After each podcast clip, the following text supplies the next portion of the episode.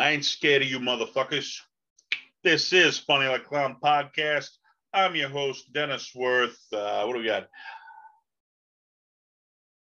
What do we got? Uh, yeah, May. Yeah, May. Wow, it's May 2nd already. I confused myself with the date. That's how on top of things I am. May 2nd, 2022. This episode 145. I know I haven't been with you guys for a while here. I've been busy, busy, but I'm on vacation this week and I'm I usually do a weekly podcast. I'm hoping to kick out uh, one podcast, one podcast today for like seven, eight days straight here, and we'll see how that works out. That's my hope. I don't know if it's going to work out or not, but uh, try to catch up and uh, you know keep things moving right along here at a at a, at a great pace because I got other projects I, I want to you know I want to do, but I want to give the podcast the proper attention because I started it. Damn it, I'll finish it because uh, that's what I do. We're talking about a, a legendary comedian today. Uh, certainly, uh, Mr. Bernie Mac, and uh, from a tough childhood to an established career. So you know, shows no matter how rough you got it as a kid, you can always turn your life around and do something great. And uh, well, not so much turn your life around, but no matter how rough of upbringing you had, you know, you can always turn into something better, turn into something good. You don't have to be stuck in that lifestyle if you don't want to be. Um, let's see. Today's episode is brought to you by G Vegas Buffalo Sauce for the spicy, sweet, savory taste of game time. There's only one G Vegas available. www.gvegas.webs.com. Go there, get a ship right to your door, and put the whamma jamma in your mouth. That's what happens, man. You take a bite of G Vegas buffalo sauce on a chicken wing and whamma jamma. That's what you get. The whamma jamma in your mouth. We got a commercial coming out. That's the new slogan. Okay. So we're going new slogan, whamma jamma. That's the new G Vegas buffalo sauce slogan. And we're going to have you guys walking around telling all your friends whamma jamma. And then they're going to know you're talking about G Vegas buffalo sauce. That's how good, good, you know, good slogan starts out right there, you know. Uh, man, let's see. Um, Bernie Mac, man, uh, born and raised on Chicago's South Side. And uh, you ever seen the movies, uh, you know, it, that's a pretty rough part of town right there, man. So uh, hey, he survived, right? People survived down there. Um, I guess he's best known for joining uh, Steve Harvey, Cedric the Entertainer, and D.L. Hughley in the original Kings of Comedy. That was like a huge, huge tour where uh, each one of those guys went on to do big things after that tour. Uh, briefly hosted HBO's uh, Midnight Mac uh, let's see. Uh, had a bunch of smaller roles in film. Uh, his most notable one was in Ocean's Eleven, which I did see, and I do remember him from. Um, let's see. I had the Bernie Mac show on Fox TV, which uh, was a sitcom that lasted five seasons for him. Um, you know, other than Ocean's Eleven, some you may or may not remember him from. Uh, let's see, Old Dogs, Madagascar Two. Uh, Mo Money, Booty Call, Friday, Charlie's Angels, Full Throttle, Bad Santa, BAPS Life, uh, Players Club, Head of State, uh, Guess Who, Pride, Soul Man, and Transformers. So, uh, guess the one to stay. Charlie's Angels, I think I might remember seeing him in there. Uh, Transformers, uh, I know it's a popular series. I didn't see him in there, but a lot of smaller movies too, man. Guy kept busy, that's for sure. Uh, he wasn't sitting home looking for work. He was out doing some smack right there, man, getting the job done in comedy, and that's what it's all about. Uh, let's see. Um, his mom passed away when he was only 16 years old, so uh, I can't imagine not having your dad around and your mom passing away at 16. That's an age where uh, that could mess your head right on up, I guess. Yeah. So um, I guess uh, he moved to Florida to go to high school for a little while. Then he went back to uh, Chicago and graduated there. Took on some old jo- odd jobs, which uh, which shows you as big a big a star as Bernie Mac was. Everybody thinks you start out a star, you know. So no, no, no, other people be stars. I can't be. These stars just they started out just like me and you doing regular jobs. So these some of the odd jobs he had after high school. Uh, he was a janitor. He was a bus driver. He was a cook. He was a delivery man. So if you think all these big stars start out, you know, that way, no, they started out regular people just like me and you who had a dream, baby. Follow your dreams. That's what it's all about. Uh, he did all these jobs during the week. Well, he did uh, stand-up comedy on the weekends, so uh, he was a weekend comic at first. said he was influenced by the Three Stooges, Richard Pryor, and Redd Foxx, which uh, remember, yeah, Redd Foxx, he was like the original dirty comic, and then Richard Pryor, he brought a more mainstream thing where it was acceptable to do dirty comedy like that. And who don't love the Three Stooges? Come on, that's an all-time slapstick comedy. They're they're they're what do they call it? Timeless, timeless comedy right there. The Three Stooges. Um, at age uh, 32 years old, so I mean, you know, you, you think you got to make it in your 20s, which it is. As you get older, it's tough to make it in comedy because nobody's looking for the older comic; they're looking for the young up and coming comic. But uh, it, it, took this guy till he was age 32. He finally won the Miller Lite Comedy Search, and uh, that got his name out there. His popularity began to grow after that. You know, once you get noticed. Um, really got noticed. That earned him a spot on HBO's Def Comedy Jam, where uh, now have you seen Def Comedy Jam? I remember it. It's like this wire cage, and it's a really rowdy crowd. You know, it was like a really, and I guess Martin Lawrence was on, and uh, he couldn't tame the crowd. They were just giving him crap left and right. He couldn't do nothing with him. Didn't know how to get out of it. Uh, then Mac took the stage, and uh, he famously said, I ain't scared of you motherfuckers. And that's what I let off the podcast with tonight, though. That was where the reference was from. And he really took control of the crowd. And, you know, him being able to control the crowd where other comics couldn't really launched him into the spotlight like that. Uh, remember Bill Burr did that. He was, I forget somewhere, and crowd was going off and he just went on this five minute rant. He was just just just lighting into this crowd. Now this is what you wanted he said and uh, i got four minutes. He sort of let into him some more. I got three minutes. Let him into some more. Two minutes one minute. And it went down as one of the greatest sets of all time because he, he handled the crowd where most people couldn't. You never know what's going to make you famous in this business. Uh, Open for such acts as Dionne Warwick, Redd Foxx, and Natalie Cole. So that must have been cool. Like, you know, if one of your comedy idols that made you want to try comedy was Redd Foxx, then you get to open for him. That had to be a moment. Um, Sam Kinison was the reason I got into comedy, and he's passed away. I could never open for him, but I did get to open for his opener and best friend, Mr. Carl LaBove. So that was really cool. I guess I had one dream left, probably be. I was also into the dirty comedy in the '80s and stuff. So I guess uh, probably Andrew Dice Clay. I'd love to open for him someday, but uh, that may or may not happen. We were looking into booking that guy, and uh, he don't work cheap. Come to find out, maybe you want to mortgage your house, you can book Dice. You know, other than that, who knows? You know, but uh, it's a lot of money.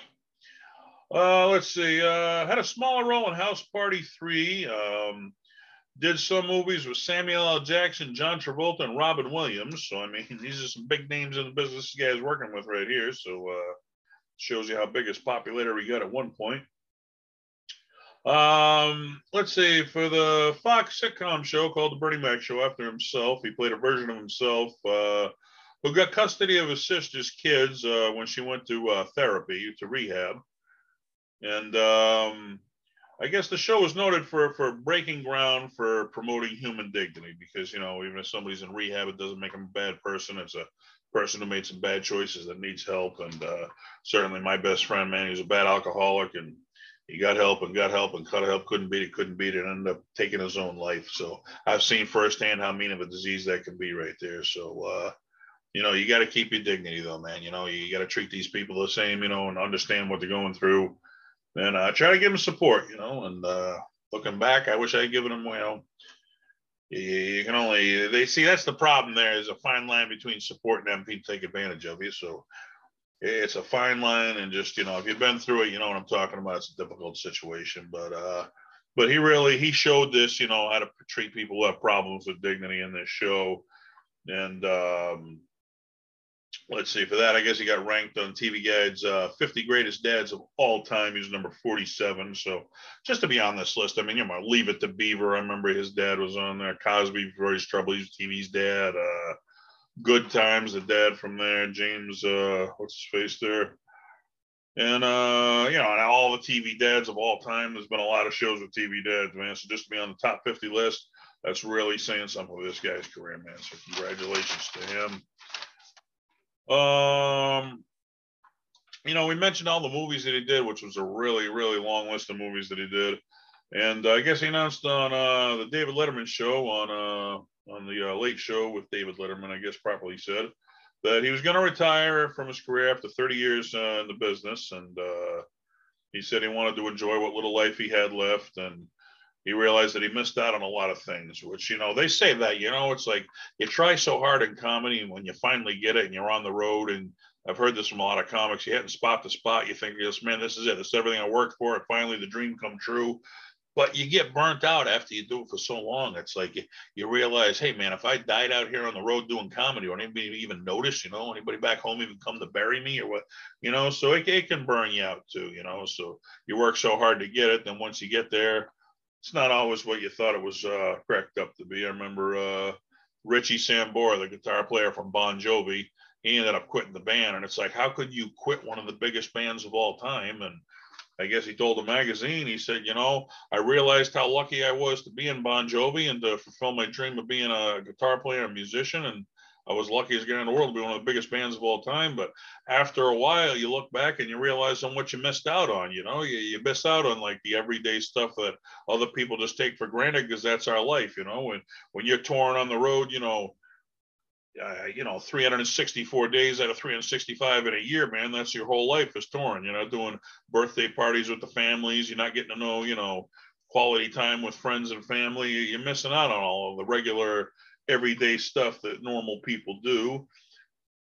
Remember, they said that about Michael Jackson too. They said, you know, he used to have uh, this guy's like a grown man and he's having sleepover parties at his mansion there with little kids. He's like, what is this guy, weirdo or something? But I guess his father turned him into a star at such a young age where he missed out on that. He never had sleepovers with his friends as a kid. So he was trying to relive it later on in his life. And, you know, you, you could question every which way to Tuesday, how far it went with all the media and stuff. But, uh, you know, that, that's the life, you know, you miss out on the normal life when you, you know, you want to be a big star and you think it's the greatest thing. But when you are the big star, you, you realize you miss out on the normal life other people live. So that's the tough part of the business right there. Uh, after a legendary career, uh, 2004, he was having some health problems. He had caught pneumonia in both lungs, which I've had pneumonia, and that's like uh, one mean disease right there. I'll tell you, I was coughing up some stuff forever and uh, wasn't properly diagnosed because I should have went down. They should have gave me some antibodies or whatever, get it out of there. But I ended up coughing most of it out. But after I did, man, once you've had pneumonia, that makes you like easily susceptible to get it again once you've had it once. And I remember I just got every year, man, flu season came around. I was down for like a week in bed, just coughing up my lungs. Finally, I said I got sick of this, and some people are for, some people are against the flu shot, but I do. I get a flu shot every year, and I haven't been sick a, a flu season yet. That's me knocking on wood right there, but uh, who knows? Maybe you know when I'm 60, I'll grow a third eyeball or something. But uh, hey, how much life do I got left at 60? I got a third eyeball from the whatever they put in that stuff. Who knows? But um, it's a personal choice, I guess. You know it's better than lying in bed coughing up my lungs a week every year. I can tell you that much. Um, let's see. He also suffered from exhaustion because you know you're constantly on the road. You're constantly taking planes. You're taking buses. It's this arena, that arena, the TV show, fly here, fly there. It catches. We talk about some podcasts where you got to be in, in great shape. That's why a lot of comics turn to drugs in the comedy world just to keep them going because the the schedule is so demanding. Uh, your body can't keep up with it. Um, 2005's uh, he had a lung disease that went into remission. Um, the disease started to attack his lungs, and uh, August 9th of 2008, he finally passed away from complications of pneumonia. And uh, you know, just goes to show you, you know, showing up on Chicago's uh, tough side of town, you know, mom dying at 16. This guy had every excuse in the world to turn to a bad life. But, you know, instead of doing that, he, he, he led a straight life and turned into one of the greatest comics of all time. So, you know, they always say that no matter how bad off you got it in life, there's always somebody out there who's got it worse. And it's a very true statement. Um, I guess uh, after he passed away, uh, influenced by his friend Steve Harvey, who really went bad for him, uh, Chicago mayor proclaimed uh, in Chicago November 14th is Bernie Mac Day. So you're in Chicago, and it's November 14th. You're you're in Chicago for Bernie Mac Day, baby, right there. And uh, I guess if you live there, you're proud of the guy that Chicago kicked out. So either way, you got it going on right there. Uh, how good was this in comedy? comedy's been around for a long time, folks. Okay, I'm talking going back to well, when we had kings and queens and we had jesters who entertained them. Okay, that was the comedy, the jester, where you either made the king laugh, you got your head cut off. Okay, so you had to be funny. But this guy was like uh, so good in a comedy of all time. Rolling Stone put him down as the number 41 greatest comedian of all time, and Comedy Central honored him at number 72 greatest comedian of all time. So, I mean, if you're on the top 100 comedians of all time on any list, you're doing damn good right there, man, because been a whole lot of comics out there. Uh, comic became what the 80s was one of the biggest things of all time, and making a big comeback now, man. I'll tell you, there's so many comics out there coming up. The the Amy Schumers, the uh, you know Whitney Cummings, the Bill Burrs, the Louis C.K.'s, and man, there's a whole new generation taking over. And uh, what a great generation it is to be a comedian, I guess, right? But um, yeah, man, Bernie Mac, one of the original kings of comedy, and uh, legendary career, and hopefully, you know, you can have a legendary career in whatever you choose to do. Because if you're a woodworker, then be the best damn woodworker you can be. Or if you if you work at a at a grocery store, you know, ringing up the cash register, then you be the best damn cashier that you can be. Whatever you do in life, don't be ashamed. Be proud, man. That's what we're talking about, dignity, and that's what uh, Bernie Mac had, and certainly spread the word that everybody, you know, everybody should be treated with dignity. That's a great thing. So tomorrow, when you go to work, you treat everybody with dignity, and hopefully it rubs off on them and everybody gets treated with dignity and the world's a better place. Hey, that's what we do here, man. We try to keep things positive. Funny Like Clown podcast. We're exploring the history of comedy and what a great history Mr. Bernie Mac had. And hopefully we're going to see you tomorrow and the next day, and the next day, and the next day, eight days straight with a podcast. We'll see how it goes. Till then, keep laughing, babe, because laughter is the best medicine. Good night.